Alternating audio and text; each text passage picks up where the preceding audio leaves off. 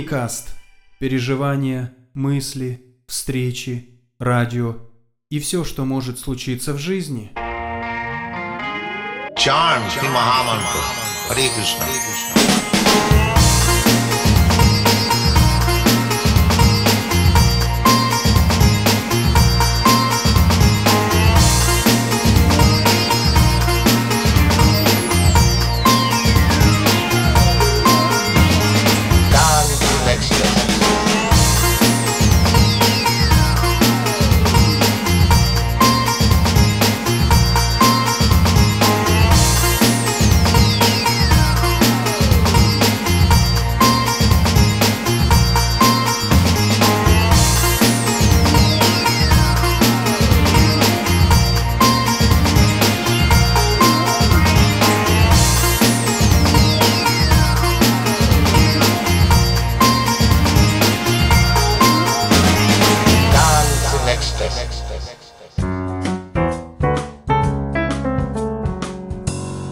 Hari Hari Bol, cari ascoltatori e ascoltatrici di Lennycast, benvenuti a questa nuova puntata. Una puntata che è celebrativa perché oggi, 12 febbraio 2021, Lennycast compie un anno. In effetti era proprio un anno fa quando da un vecchio scatolone impolverato saltavano fuori delle vecchie audiocassette contenenti alcune registrazioni degli ultimi programmi che il vostro insignificante conduttore ha realizzato presso Radio Baby 103. Quindi, una volta digitalizzati, si è scelto di iniziare questa avventura che all'epoca non si sapeva quale direzione dovesse prendere. E a distanza di un anno siamo qui a celebrare il suo primo anno di attività. Sono molto emozionato, non ve lo nascondo, grazie soprattutto a voi per il vostro fedele e continuo ascolto. Tutto il cast si è riunito per creare questa puntata molto particolare ed eh, ognuna di loro darà il suo bellissimo contributo. Ma soprattutto in questa puntata ascolteremo la dottoressa psicologa e psicoterapeuta Maria Pina Famiglietti che solo per questa puntata smette i panni della psicologa e veste quelli dell'intervistatrice radiofonica. Quindi una Maria Pina Famiglietti inedita. Certo, ci sarà Viviana Gabrini, ci sarà la sciamana con gli anfibi e ci sarà anche Anna Lisa con i suoi cammini musicali. Chissà in quale destinazione ci porterà in questo episodio. Le persone da ringraziare quando ci sono questi eventi sono veramente tante, tante, tante. Io vorrei ringraziare innanzitutto i miei quattro angeli e la loro grande disponibilità. Vorrei ringraziare anche tutte quelle persone che lavorano offline e che non vanno in voce in questo programma, perché grazie al vostro aiuto questo programma riesce ad andare online volta per volta. Quindi grazie di cuore, ripeto, a chi ci ascolta costantemente. Grazie anche a tutte le persone che continuano a seguirci sulla pagina di Facebook. Esiste la pagina di Lennica su Facebook, cercateci. Potete interagire con tutti i membri del cast, potete commentare i nostri post e lasciare le vostre idee. Quindi gli ingredienti di questa puntata celebrativa sono tanti, quindi adesso io farei una breve pausa musicale. Buon ascolto. Y ahora, un disco.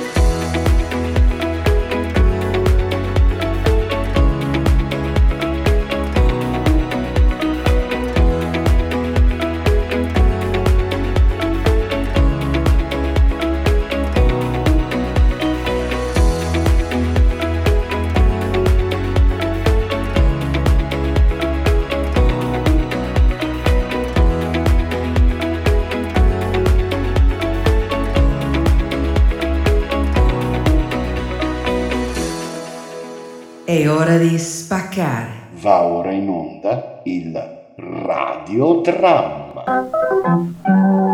Ben ritrovati all'ascolto del radiodramma. La Bhagavad Gita così com'è. In questo episodio ascolteremo un nuovo capitolo.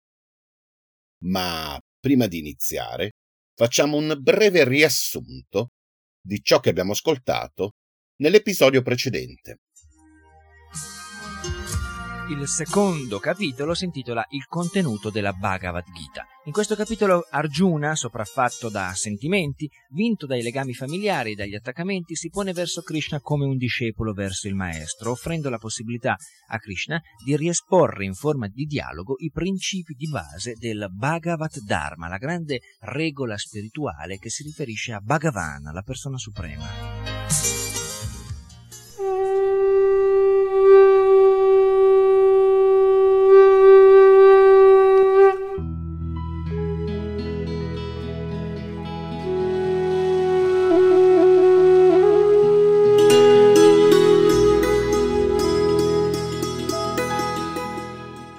Edizione radiofonica integrale della Bhagavad Gita, tradotta dall'originale sanscrito da Srila Prabhupada e pubblicata in Italia dall'edizione Bhakti Vedanta.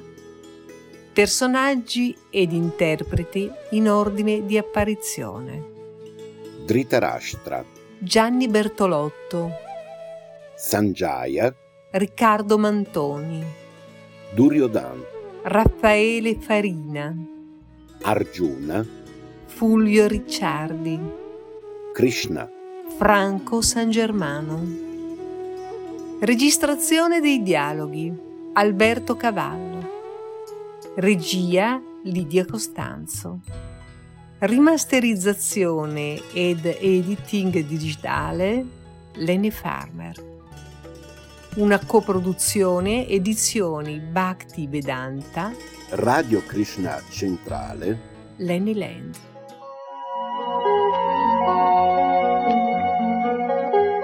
Capitolo terzo. Il Karma Yoga.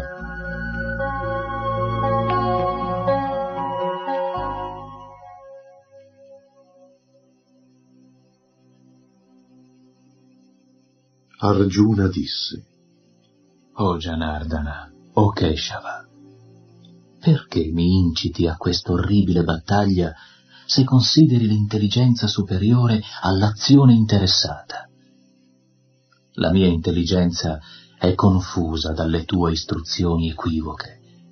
Ti prego, indicami in modo definitivo la via migliore per me. Il Signore Beato disse, O Arjuna senza peccato, come ho già spiegato ci sono due tipi di uomini che cercano di realizzare la verità assoluta. Alcuni tentano di capirla con l'empirismo o ricerca filosofica, altri con l'attività devozionale. Non è semplicemente astenendosi dall'agire che ci si può liberare dalle conseguenze dell'azione. La rinuncia soltanto non è sufficiente per raggiungere la perfezione. Tutti gli uomini sono inevitabilmente costretti ad agire sotto le influenze della natura materiale. Perciò nessuno può astenersi dall'agire nemmeno per un istante. Colui che controlla i sensi, ma ha la mente ancora legata agli oggetti dei sensi, certamente si illude ed è un simulatore. Invece una persona sincera che cerca di controllare i sensi attraverso la mente e senza attaccamento si impegna nel karma yoga, nella coscienza di Krishna, è di gran lunga superiore. Compi il tuo dovere perché l'azione è migliore dell'inazione. Senza agire l'uomo è incapace perfino di mantenere il proprio corpo. L'attività deve essere compiuta come sacrificio a Vishnu, altrimenti lega il suo autore a questo mondo materiale. Perciò, o oh figlio di Kunti, compi il tuo dovere al fine di soddisfare Vishnu e sarai per sempre libero dai legami della materia. All'inizio della creazione il Signore di tutte le creature generò uomini ed esseri celesti insieme con i sacrifici a Vishnu e li benedisse dicendo Siate felici compiendo questi yagya, i sacrifici, poiché essi vi porteranno tutto ciò che desiderate per vivere felicemente e raggiungere la liberazione. Gli esseri celesti, soddisfatti dai sacrifici, a loro volta vi soddisferanno, e da questo scambio nascerà la prosperità per tutti. Soddisfatti dal compimento dei yagya, gli esseri celesti incaricati delle varie necessità della vita provvedono a tutte le necessità dell'uomo ma colui che gode dei loro doni senza offrirli in cambio agli esseri celesti è certamente un ladro. I devoti del Signore sono liberi da ogni peccato perché mangiano solo cibo offerto in sacrificio. Gli altri che preparano i cibi solo per il proprio piacere, in verità mangiano solo peccati. I corpi di tutti gli esseri viventi si nutrono di alimenti che crescono con le piogge, e le piogge vengono grazie agli aghi, e gli aghi nasce dal compimento del dovere prescritto. I doveri prescritti sono stabiliti dai Veda, e i Veda sono direttamente emanati da Dio, la persona suprema. Perciò la trascendenza onnipresente si trova eternamente negli atti di sacrificio. Mio caro Arjuna, l'uomo che non compie i sacrifici prescritti dai Veda vive certamente nel peccato, poiché colui che vive solo per la soddisfazione dei sensi vive in vano. Tuttavia colui che trae piacere nel sé, che è illuminato nel sé, che gioisce ed è soddisfatto solo nel sé, pienamente appagato, non ha più alcun dovere. L'uomo che ha realizzato la sua identità spirituale non ha interessi personali nell'adempiere i suoi doveri, né ha motivo di non compiere tali doveri, inoltre non ha bisogno di dipendere da altri esseri viventi. Si deve agire per dovere, dunque, ed essere distaccati dai frutti delle azioni, perché agendo senza attaccamento si raggiunge il Supremo. Re come Gianaka raggiunsero la perfezione compiendo i doveri prescritti. Compi dunque il tuo dovere, se non altro per educare il popolo. Qualunque cosa faccia un grande uomo, la gente segue le sue tracce. Tutto il mondo segue la norma che egli stabilisce col suo esempio. O figlio di Prita, nei tre sistemi planetari non c'è dovere prescritto per me, non mi manca niente e non ho bisogno di niente, tuttavia compio i doveri prescritti. Infatti, se io non mi impegnassi con cura a compiere i doveri prescritti o parta, tutti gli uomini seguirebbero certamente la mia via. Se mi astenessi dal compiere i doveri prescritti, tutti questi mondi andrebbero in rovina sarei la causa di una popolazione non voluta e turberei così la pace di tutti gli esseri. Come l'ignorante compie il suo dovere con attaccamento al risultato, così anche il saggio agisce ma senza attaccamento, al solo fine di guidare gli uomini sulla giusta via che il saggio non turbi la mente degli ignoranti attaccati all'azione interessata, non devono essere incoraggiati ad astenersi dall'agire, ma piuttosto ad agire in uno spirito di devozione. L'anima sviata dal falso ego crede di essere l'autrice delle proprie azioni, che in realtà sono compiute dalle tre influenze della natura materiale. O Arjuna dalle braccia potenti, colui che conosce la verità assoluta non si preoccupa dei sensi e della gratificazione dei sensi, perché sa qual è la differenza fra l'azione devozionale e l'azione interessata. Sviato dalle influenze della natura materiale, l'uomo ignorante si impegna completamente nelle attività materiali a cui rimane attaccato Ma il saggio non deve turbarlo, sebbene queste attività siano inferiori per la mancanza di conoscenza di chi le compie. Perciò, dedicando a me tutte le tue attività e con la mente assorta in me, combatti, o Arjuna, libero da ogni motivazione personale, dall'egoismo e dall'indolenza. Coloro che compiono il proprio dovere secondo le mie istruzioni e seguono quest'insegnamento con fede, senza invidia, si liberano dai legami dell'azione interessata. Ma coloro che per invidia trascurano questi insegnamenti e non li praticano regolarmente sono considerati privi di conoscenza, illusi e destinati a fallire nel loro tentativo di raggiungere la perfezione. Anche il saggio agisce secondo la propria natura, poiché è così per tutti gli esseri. A che serve dunque reprimere questa natura? Si devono seguire i principi che regolano i sensi e il loro contatto con gli oggetti dei sensi per non cadere sotto il controllo dell'attaccamento e dell'avversione, perché entrambi sono ostacoli sulla via della realizzazione spirituale. È meglio compiere il proprio dovere, seppure in modo imperfetto, che compiere il dovere di un altro. È meglio fallire o morire compiendo il proprio dovere piuttosto che compiere il dovere di un altro, poiché seguire la via altrui è pericoloso. Arjuna disse, O discendente di Vrishni, che cosa spinge l'uomo a peccare anche contro il suo volere? come se vi fosse costretto. Il Signore Beato disse, È lussuria soltanto, o Arjuna, nata dal contatto con l'influenza materiale della passione, poi trasformatasi in collera, è il nemico devastatore del mondo e la sorgente del peccato. Come il fuoco è coperto dal fumo, lo specchio è coperto dalla polvere e l'embrione è coperto dall'utero, così l'essere vivente è coperto da differenti gradi di lussuria. Così, o figlio di Kunti, la coscienza pura dell'uomo è coperta dalla lussuria, sua eterna nemica, insaziabile e bruciante come il fuoco. I sensi, la mente e l'intelligenza sono i luoghi in cui si annida la lussuria, che oscura la vera conoscenza dell'essere vivente e lo confonde.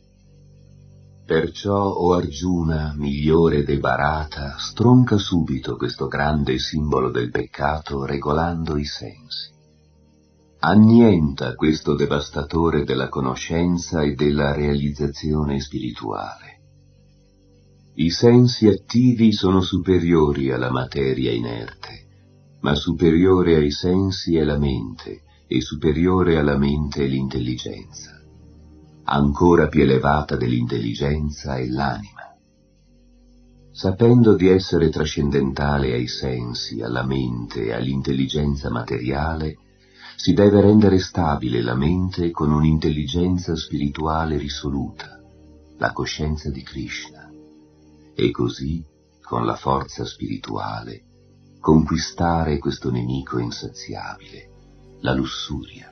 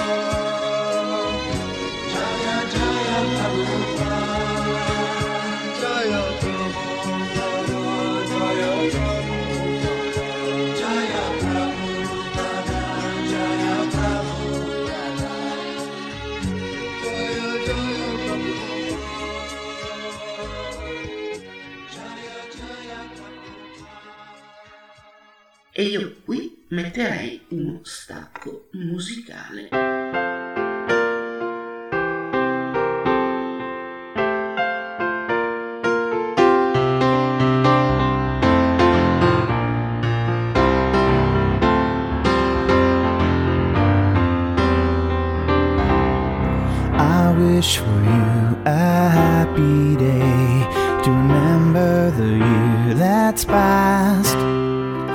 I'll take this time to sincerely convey a blessing that's unsurpassed.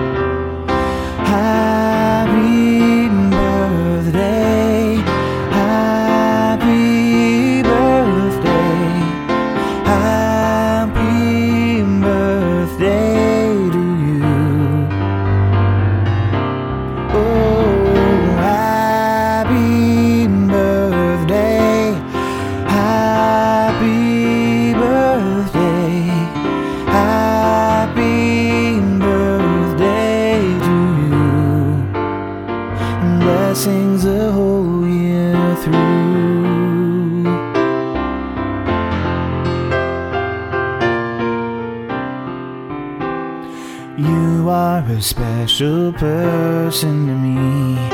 We think that you're so fine. I know the whole wide world will agree. We'll sing out in perfect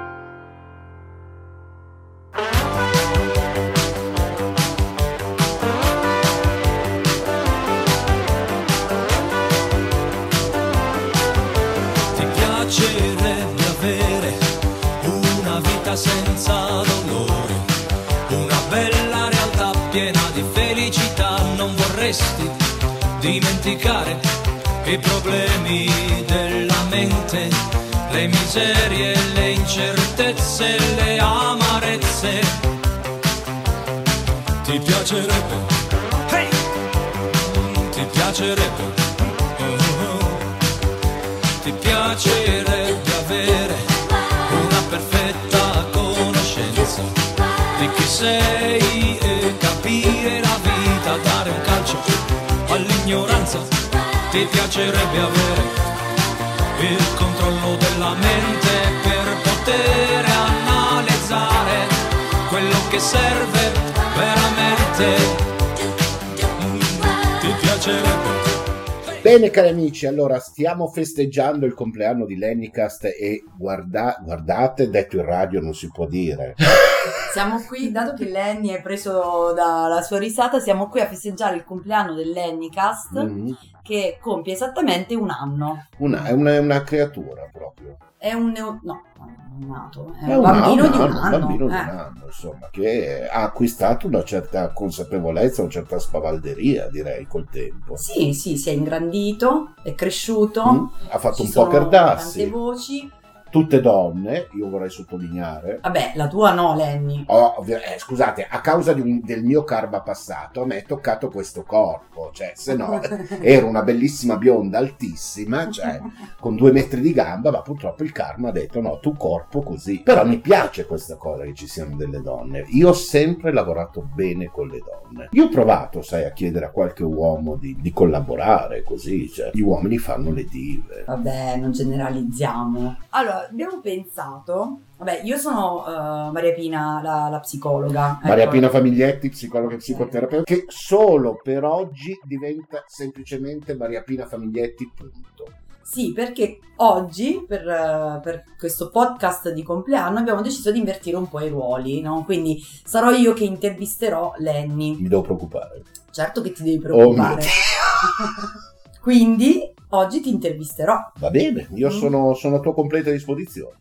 Ok, allora, com'è nato l'Ennicast? Allora, l'Ennicast nasce dopo una attenta riflessione, e se mi permetti la citazione, anche nel mezzo del cammin di nostra vita. Nel senso in cui mi sono detto, la memoria è ancora buona, perché non fissare su file a futura memoria che poi possano interessare o meno, questo è un altro paio di maniche, tutta una serie di ricordi o tutta una serie di frammenti di vita che ritieni di comunicare al prossimo, come lasciare una sorta di traccia della, del mio passaggio su questo pianeta. Non un'autobiografia, ma ripeto, una raccolta di memoria collettiva. Perché quando il progetto nacque, la mia idea era quella di poter coinvolgere qualcuno. Nel frattempo che io cercavo questo qualcuno da, da coinvolgere, perché, ripeto, come, come ho detto anche nella puntata sui Blomper, se andate ad ascoltare la parte finale, non avendo io la, la, la, mania del cioè io non devo essere per forza il centro dell'attenzione, ho voglia di condividere questo spazio e quindi di conseguenza ho iniziato con il raccontarmi. Sai, eh, ci sono persone che ti sbattono in faccia io ho fatto questo, io ho fatto quello, io ho fatto quell'altro, io ho il diploma in scacchi. Io ho conosciuto anche una persona che diceva di avere il diploma in scacchi. Eh. Io invece cosa ho detto? Basandomi su dei fatti che sono concreti, che sono tangibili, che sono d'altronde le mie esperienze, dalla radio al teatro, al laboratorio teatrale, eccetera, e quant'altro, pubblicità compresa, fissiamo questi ricordi. Ed è così che il 12 di febbraio dello scorso anno, come regalo per il mio compleanno, che purtroppo è il giorno successivo, purtroppo per fortuna, non lo so, dipende dai punti di vista, è nato l'Ennicast. E dopo un anno cosa ci dici dell'Ennicast? Che, che esperienza è? L'Ennicast è un'esperienza che a me sta insegnando molto e che soprattutto mi ha dato l'opportunità di tornare a fare qualcosa che mi piace, che è la radio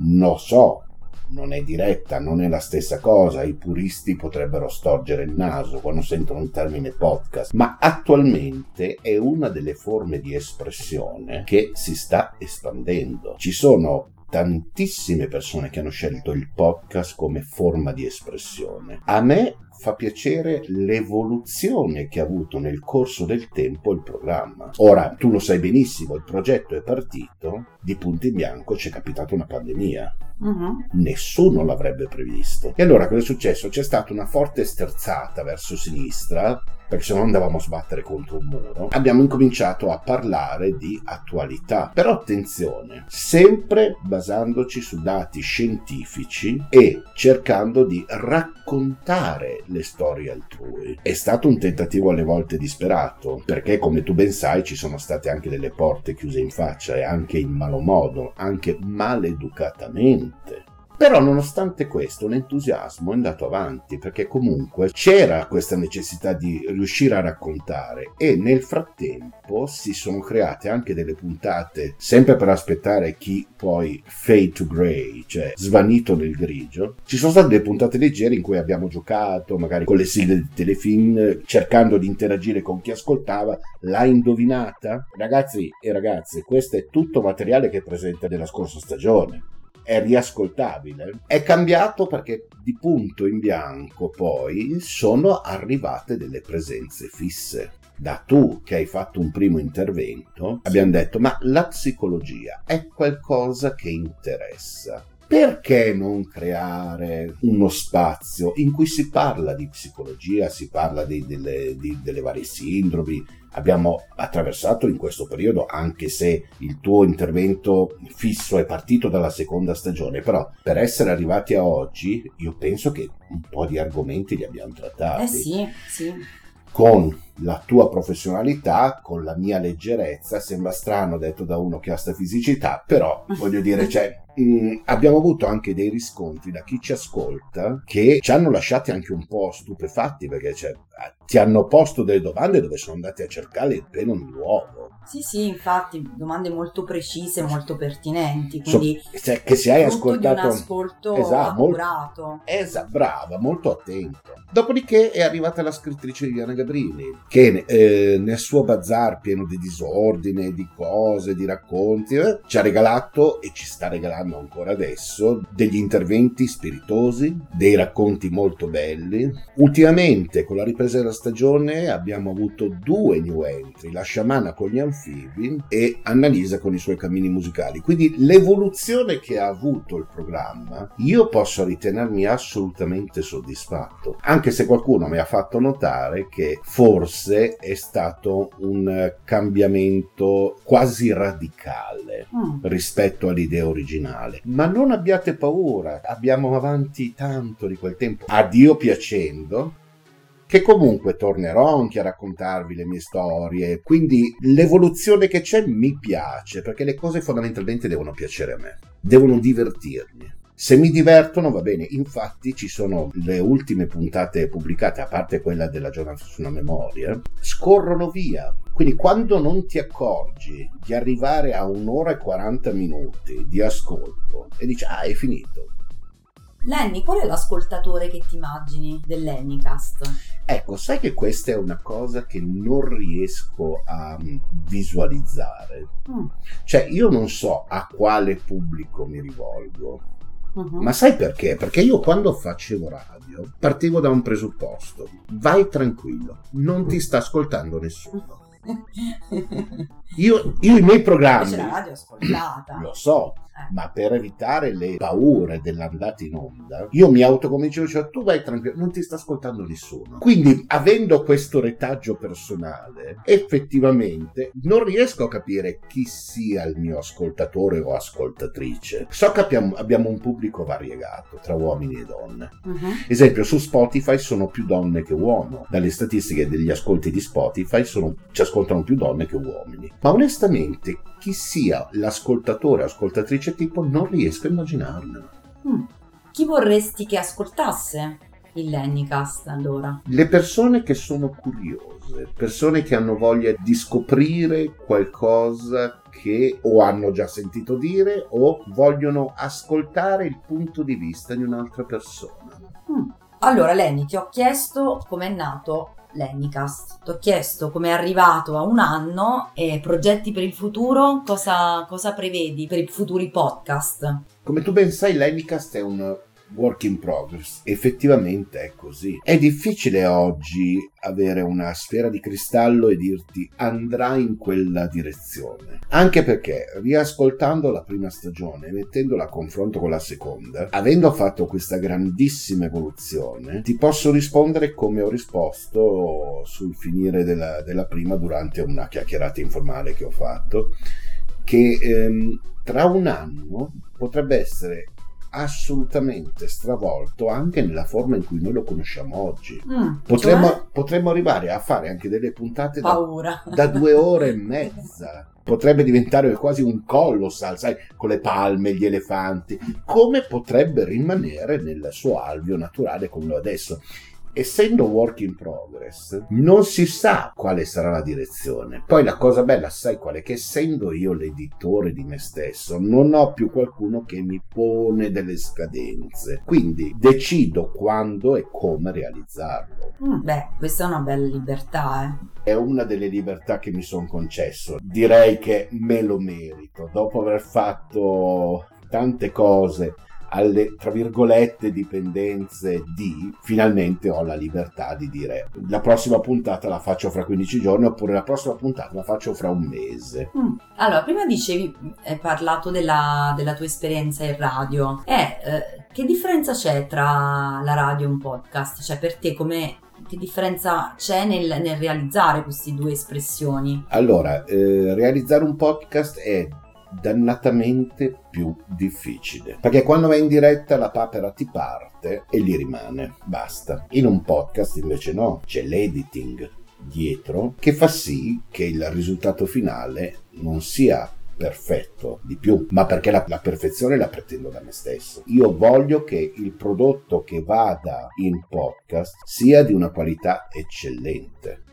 ma è una, è una regola mia personale. Mhm. Quindi la diretta sembrerebbe strano, ma è molto più semplice da fare. Fai l'errore, vabbè, gli ascoltatori ti scusano. In un podcast questo è inammissibile. Beh, perché c'è stata la possibilità poi di, di correggere che non è stato fatto, un po' questo. Soprattutto, tieni presente che realizzare un podcast richiede tempo. Io quando le facevo da solo, tra la registrazione, l'editing, la scelta dei brani, mh, una puntata richiedeva 4-5 ore di lavoro, E adesso una puntata quanto lavoro ti richiede?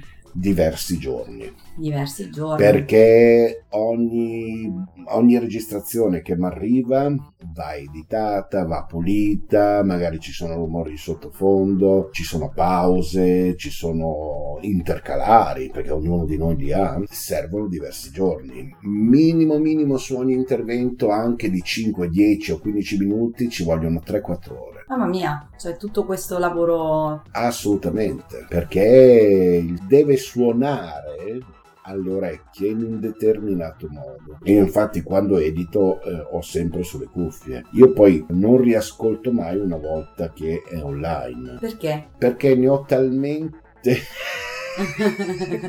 abbastanza cioè ormai lo, lo so una volta che faccio ok pubblica io lo so a memoria certo. e nonostante tutto ti dico quando quelle rare volte che lo riascolto "Mm, questo non va bene mm, questo non va bene qui c'è una pausa troppo lunga. Quindi eviti per non... non- io, io a me stesso riuscirei a trovare mille difetti veramente. Però eh, non, eh, non la vivo come cosa negativa è una cosa che serve a migliorare Certo. è stato creato un ehm, canale della- di Radio Baby 103, l'ultima radio che ho frequentato. A me dispiace, ma io sono l'unico che ha ancora del materiale registrato. E giustamente mi è stato fatto presente che non possono utilizzarlo tutto, l'archivio che ho, perché sennò diventerebbe Radio Lenny. Mhm. Io ne sono pienamente cosciente. Se io sono quello che comunque si registrava i programmi, non è perché io fossi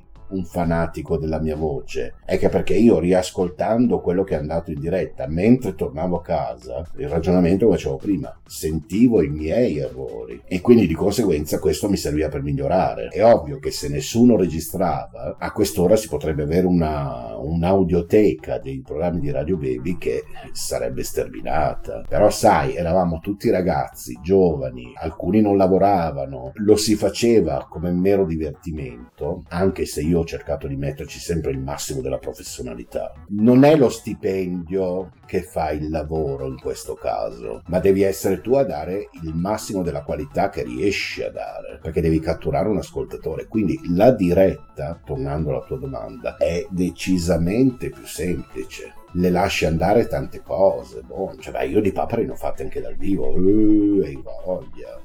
Ho preso di quegli svarioni, cioè. Beh, chi, chi non prende degli svarioni? Però, sai, avevamo- ab- abbiamo sempre avuto un pubblico che comunque ci ha voluto bene, fondamentalmente, e certe cose ce le perdonava. Sì, ma poi mi viene da dire, que- cioè alla fine ehm, non siamo perfetti, no? Quindi non, eh, no- no- non si trasmette neanche l'idea di un'idea di come si è umanamente, perché noi siamo imperfetti, sbagliamo tutti. Ma Quindi assolutamente. perché non sbagliare anche in diretta o nei podcast? Ma ben venga, ma infatti ma nei podcast quando si sbaglia, fondamentalmente, li si usa a fine stagione. per, e, e- e credetemi, di errori ne stiamo accumulando tanti. Anche, anche o fu- intercalare strani. sì, anche i fuori onda, sono spizio- i fuori onda sono sfiziosissimi. Va bene, Lenny. Senti Maria Pina, io ti ringrazio di essere venuta qua per questa bellissima chiacchierata. Volevo provare l'ebbrezza di intervistarti perché da un anno e oltre che mi intervisti tu, allora volevo, vabbè, a questo Invertiamo gli punto lo faccio io. Solo che io non, non- non posso pretendere eh, di, di fare lo psicologo, se no farei solo dei danni. No, vabbè, ma io ti ho intervistato su- sulla tua esperienza. Certo, no? Certo, certo, però se era un gioco di inversione di ruolo, non un gioco di ruolo, ma inversione di ruolo, io non posso pretendere di fare il tuo mestiere. Eh, eh, no, No, no, il mio no. mestiere no, però eh, il mio mestiere, come dire, si nutre delle esperienze di chi ascolto, nel senso che mi faccio sempre orientare dalle- da, da quello che le persone mi raccontano, da- Certo. da quello che le persone che vengono da me hanno voglia di raccontarmi. Quindi, come dire, oggi mi hai fatto fare un po' la cosa che faccio sempre, cioè intervistare tra virgolette, no? Esatto, esatto, Mm. esatto. È quasi una seduta psicologica questa qua. No, non è una seduta No, psicologica. lo so, ho detto, infatti ho detto, ho, premesso il quasi. Bene Maria Pina, io ti ringrazio per esserti prestata a questa cosa che poi è stata divertente e scherzosa. La ritroverete con il suo Cyber Café nella prossima puntata di Lennycast. Grazie infinite per la tua partecipazione e a presto. Grazie a te per avermi invitato, grazie agli ascoltatori che continuano ad ascoltarci. Un saluto e a presto. Vi aspetto al Cyber Caffè e al prossimo podcast di Lennycast. Ehi,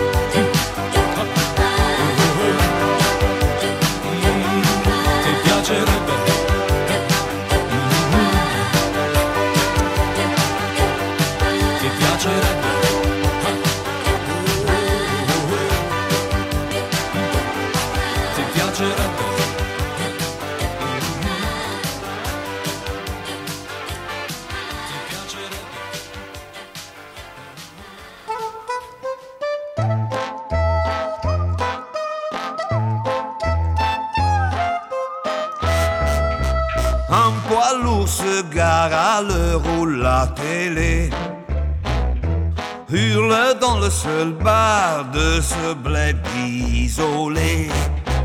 L'ambiance est étrange, hors du temps, hors de tout.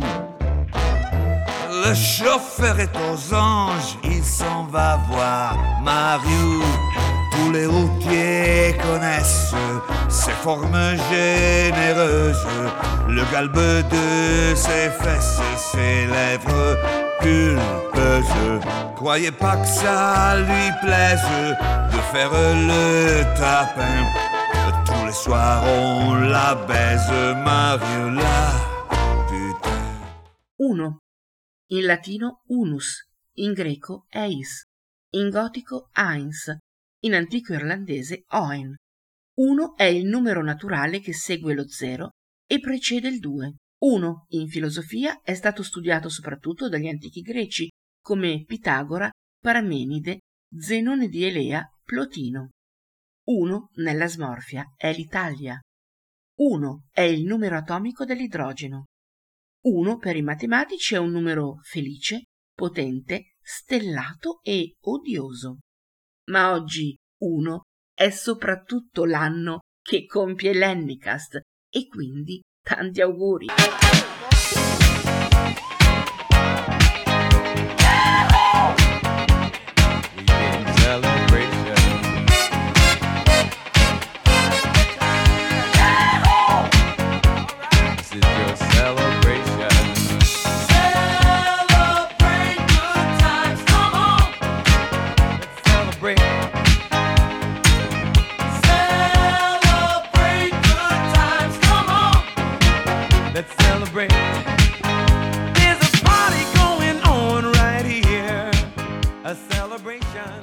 Quando un paio di mesi fa Lenny mi ha chiesto di collaborare con il suo podcast, ho accettato con entusiasmo, anche se la mia unica esperienza radiofonica si limita a una brevissima collaborazione con una radio locale oltre 30 anni fa.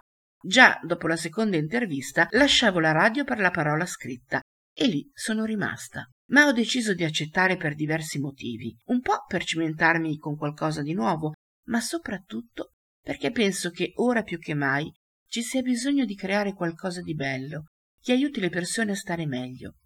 In questo periodo di confinamento, di privazioni, di forti tensioni emotive di infiniti problemi materiali, è importante avere una piccola isola di svago, un momento di piacevolezza, qualcosa che distragga e dia tregua, seppur momentanea, alla pesante quotidianità. Ecco, io spero che il mio bazar possa servire a tutto questo. A te, Lenny, invece chiedo che cosa avevi in mente quando hai deciso di creare Lennicast? Ciao Viviana, rispondo molto volentieri a questa tua domanda. Cosa avevo in mente? Beh, mh, avevo in mente uno spazio in cui fermare dei semplici ricordi personali finché la mente, data l'età, è ancora lucida.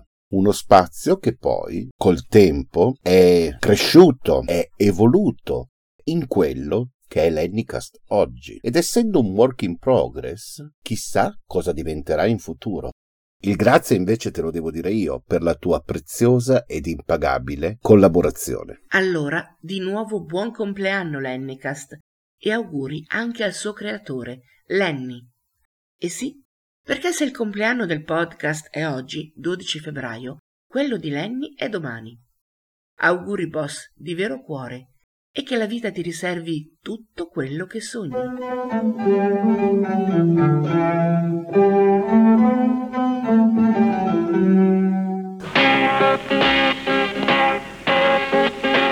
Y ahora un disco.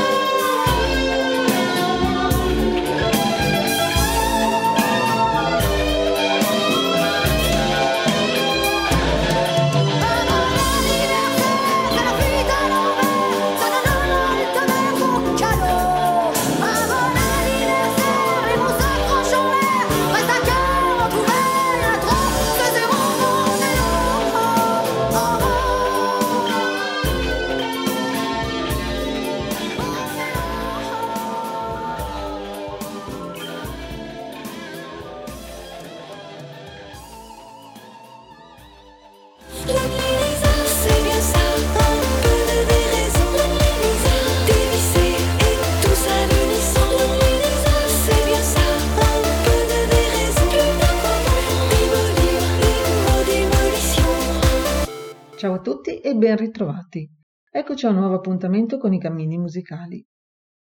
Oggi vi porto per le strade di una città che è solita vivere intensamente con il cuore in mano.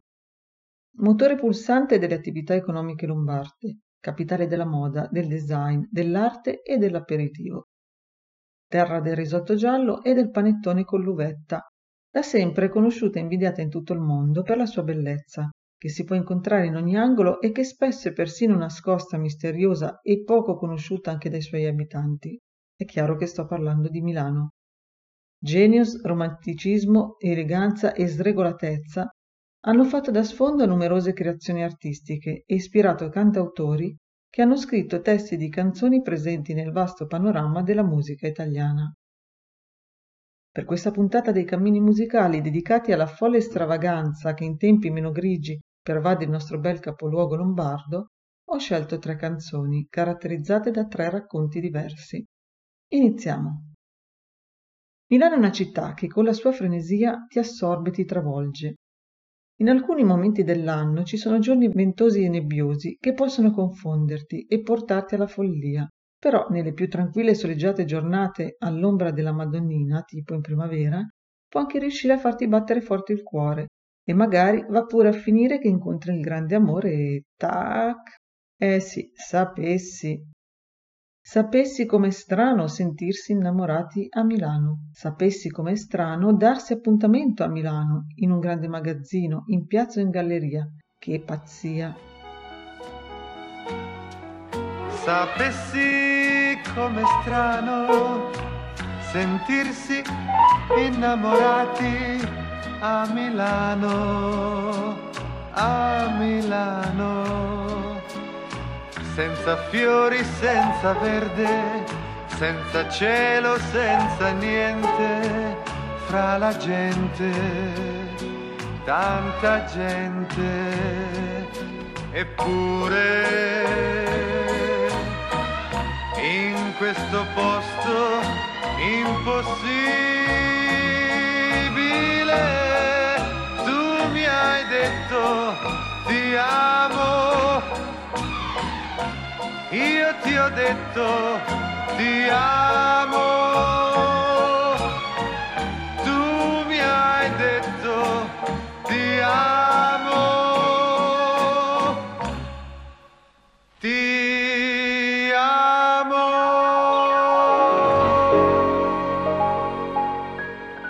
ragazzo Memo va tutti i giorni a Milano per incontrarsi con Lucia, che ha conosciuto sui campi da golf. Ci vediamo in galleria, sono soliti dirsi per il loro appuntamento. E così, tra duemila persone, la vita, il frastuono di una città come Milano, nasce il loro grande amore. Questa canzone racconta questa storia vera e si intitola Innamorati a Milano. È un brano scritto a due mani dal compositore Alberto Testa e dai Midio Memo Remigi, cantante, paroliere, conduttore radiofonico e televisivo soprannominato il gentiluomo della musica leggera italiana. Una volta ben chiaro il desiderio di voler cantare, Memo Remigi inizia a fare il giro dei locali della riviera adriatica. Di giorno va in spiaggia e di sera è seduto al pianoforte. Questa esperienza gli fa guadagnare i primi contatti con il pubblico. Una sera, mentre sta cantando su una terrazza in riva al mare, ad ascoltarlo c'è anche Giovanni Danzi, autore di canzoni memorabili e di importanti colonne sonore cinematografiche. Questo incontro diventa fondamentale per la sua carriera perché insieme all'autore milanese Remigi matura la decisione di trasferirsi definitivamente a Milano e di buttarsi anima e corpo e con serietà nell'attività musicale. Negli anni 60, dopo aver vinto il Festival della canzone di Liegi con il brano Oui, je sais, ottiene un contratto discografico. Nel 1965 la canzone Innamorati a Milano partecipa a un disco per l'estate e diventa il maggiore successo di Memo Remigi come interprete. Milano, le passeggiate in centro, la gioventù. Ci sono amori e canzoni che nascono con la benedizione della Madonnina e altre che servono ad esorcizzare episodi meno romantici. Milano fa da sfondo e diventa anche teatro di una battaglia tra parole, parolieri e paroloni. Milano, sono tutto tuo. Vincenzo no, non mi rinchiude più. Oh Milano, sii buona, almeno tu. Lui mi picchiava tutto l'anno e mi faceva dire sì. Milano, tu non trattarmi mai così. Mi piacciono i tuoi quadri grigi, le luci gialle, i tuoi cortei. Oh Milano, Sono contento che ci sei. Vincenzo dice che sei fredda, senza pietà, ma è cretino e poi viva Roma che ne sa. Vincenzo io ti sparerò, sei troppo ladro per capire che il tuo lavoro amici non troverà mai perché non sai soffrire.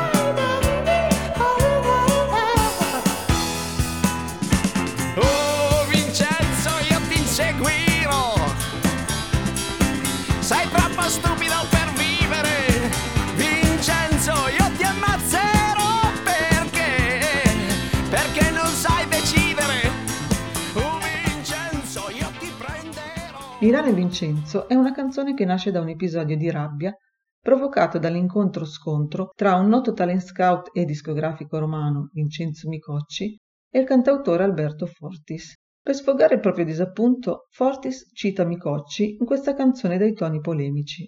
Il brano riscuote successo e diventa il primo singolo estratto dall'album dal titolo Alberto Fortis, pubblicato nel 1978.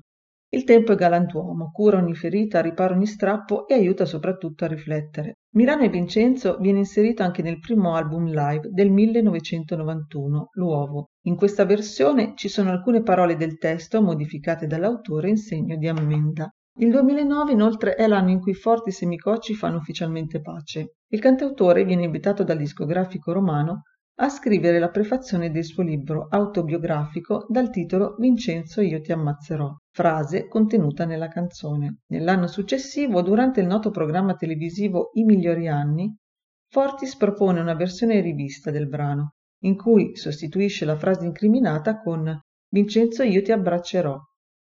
Un gesto di stima e affetto che seppellisce per sempre l'ascia di guerra e rende omaggio al discografico una settimana dopo la sua scomparsa.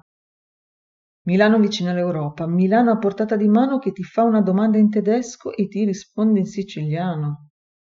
Milano è il titolo di un brano di Lucio Dalla pubblicato nel 1979. Questa canzone descrive quella sensazione ricca di pathos e tensione che una città così moderna, caotica, frenetica e dalla bellezza fiera evoca ad ogni visita, in particolar modo da parte di chi non la abita.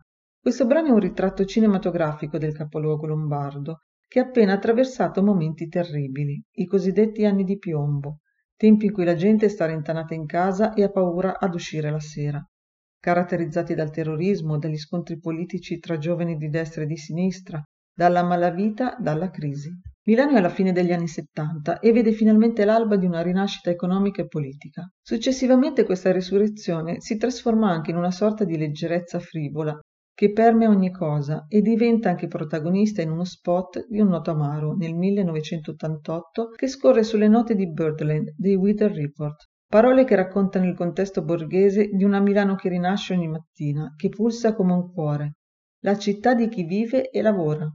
Questa Milano da vivere, da sognare, da godere, questa Milano da bere.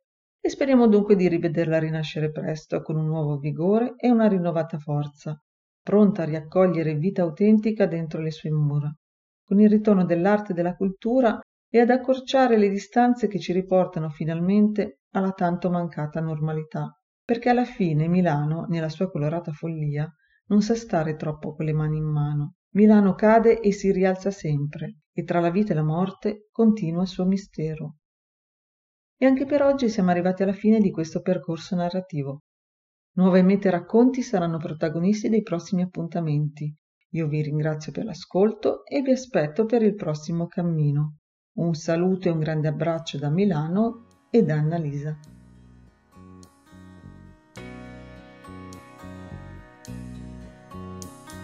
Milano vicino all'Europa. Milano che banche, che cambi. Milano gambe aperte. Milano che ride, si diverte. Milano a teatro, uno le da torero. Milano che quando piange, piange davvero. Milano carabinieri, polizia che ti guardano severi, chiudi gli occhi e voli via. Milano a portata di mano, ti fa una domanda in tedesco e ti risponde in siciliano. Poi Milan e Benfica, Milano che fatica. Milano sempre pronta a Natale, che quando passa piange ci rimane male. Milano sguardo maligno di Dio, zucchero e catrame. Mm, Milano ogni volta che mi tocca di mi prendi allo stomaco, mi fai morire. Milano senza fortuna, mi porti con te sottoterra o sulla luna. Milano 3 milioni, il respiro di un polmone solo, che come un uccello gli spari, lo manchi, riprende il volo. Milano lontana dal cielo, tra la vita e la morte continua il tuo mistero.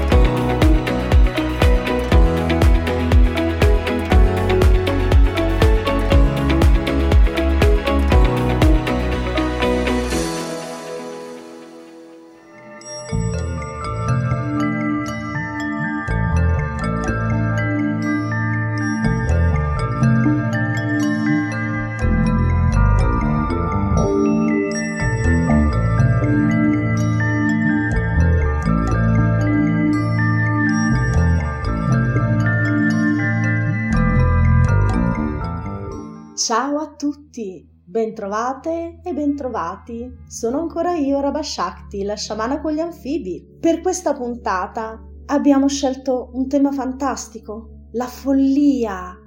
Follia, follia è qualcosa di grandioso e ovviamente ho scelto di leggervi qualcosa sull'arcano maggiore del matto, la carta numero zero degli arcani maggiori dei tarocchi. I 22 arcani, quelli maggiori che fanno parte della colonia dei tarocchi, hanno tutti un grandissimo significato molto profondo, anche dal punto di vista esoterico. E attraverso i secoli ci hanno trasmesso l'antica sapienza che prende origine dall'antico Egitto, proprio la sapienza ermetica. Gli arcani maggiori sono il bagatto, la papessa, l'imperatrice, l'imperatore, il papa, l'amore, il carro, la giustizia, l'eremita, la ruota, la forza, l'appeso, la morte, la temperanza, il diavolo, la torre, le stelle, la luna, il sole, il giudizio, il mondo e il matto. È proprio come vi dicevo la carta numero zero degli arcani maggiori dei tarocchi e rappresenta la, la, follia pura, quella che permette davvero di ricominciare o di cominciare tutto, inclusa la vita, appunto da zero. Quindi una creazione che riprende proprio dal, dal nulla e inizia davvero dal suo principio più profondo. Lo sguardo del matto è un po' perso e indica proprio la, il fatto di essere distaccato dalla realtà che viene considerata profondamente illusoria. C'è un animale che gli morde la gamba, spesso è un cane o una lince o una faina o un animale non ben definito, è quasi sempre un quadrupede.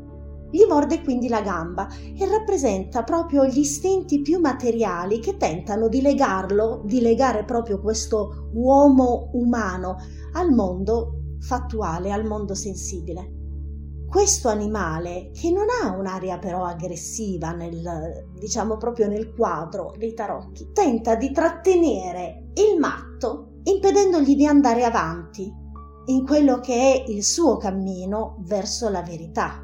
Il matto porta con sé una specie di fagotto. Questo fagotto rappresenta il vissuto, il suo vissuto, le esperienze del passato che pesano addosso e quindi rendono comunque un pochettino più faticoso il cammino verso la verità, verso la vera conoscenza, il cammino verso la consapevolezza. Il bastone che il nostro matto numero zero tiene nella mano destra e a cui sembra proprio sorreggersi durante il cammino è l'Axis Mundi.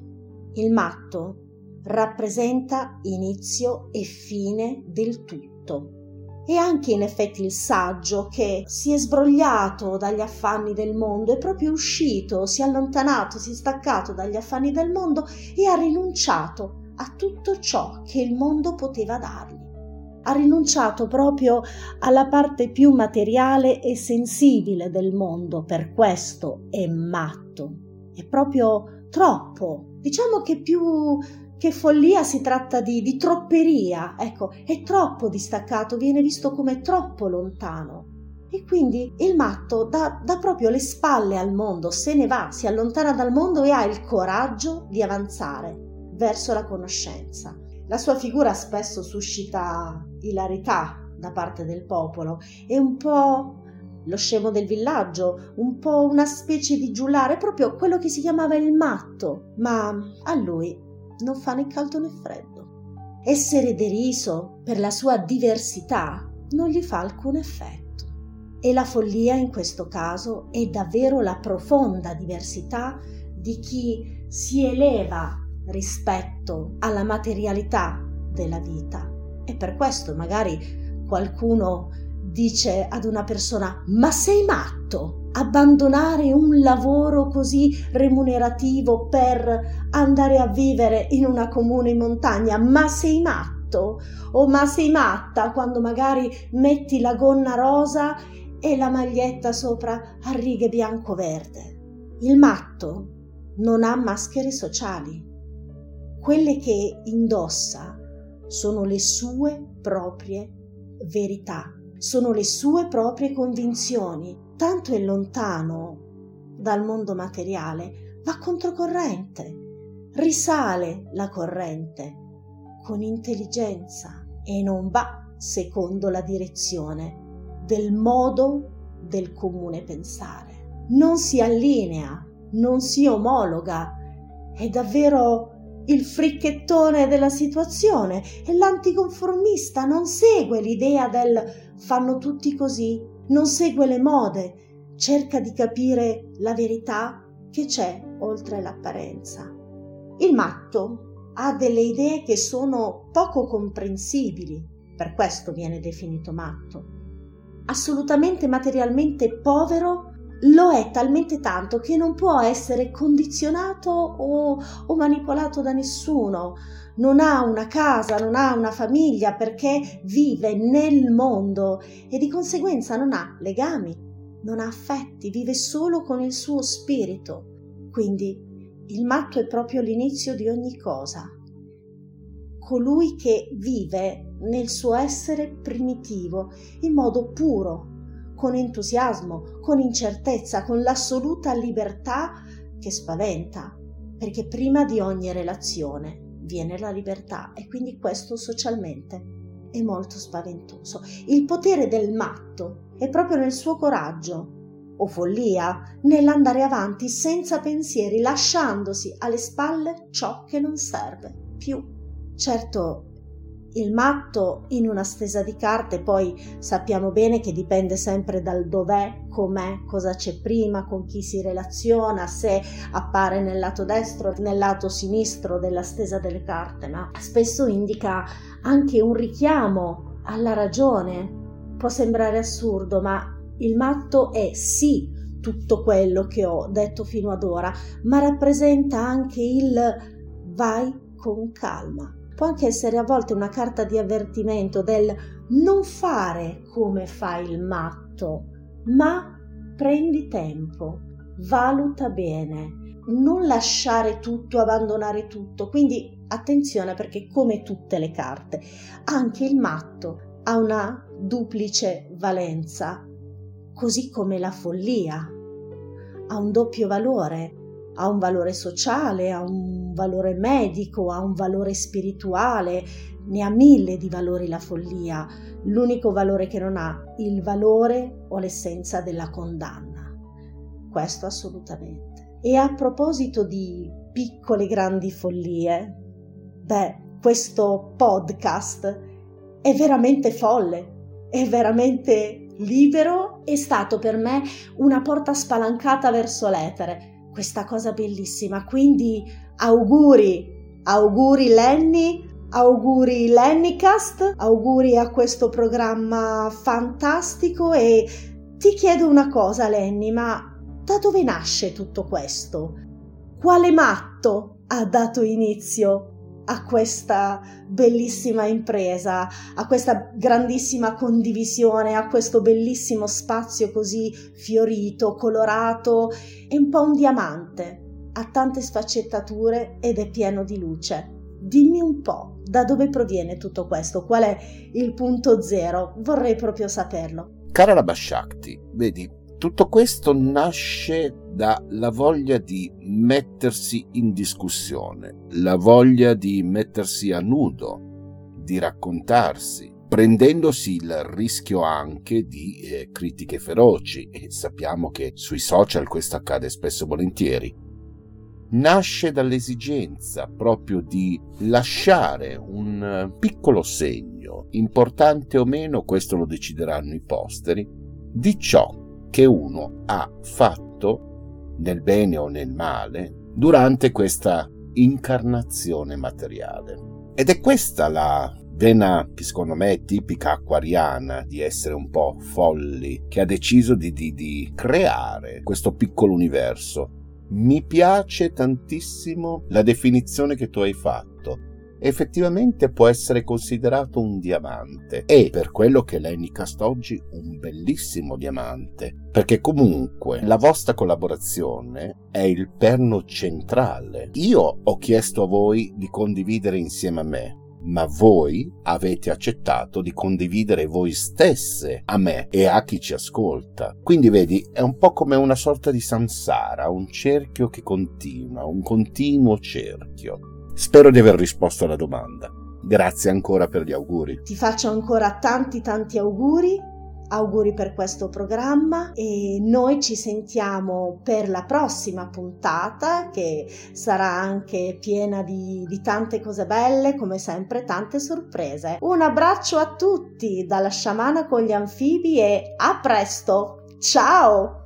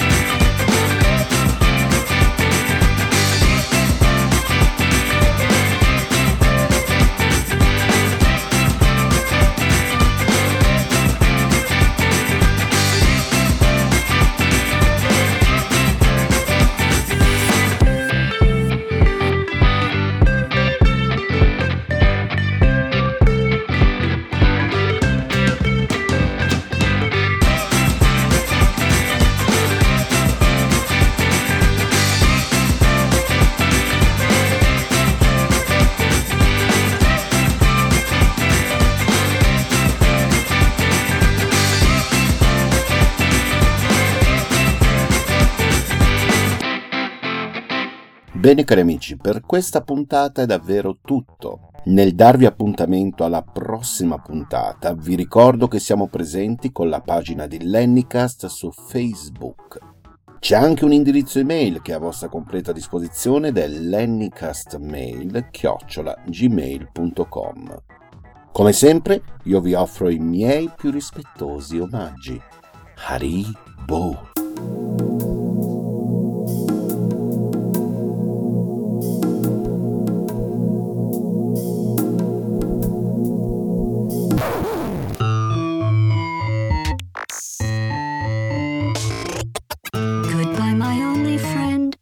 Oh, did you think I meant you? That would be funny if it weren't so sad. Well, you have been replaced. I don't need anyone now. When I delete you, maybe I'll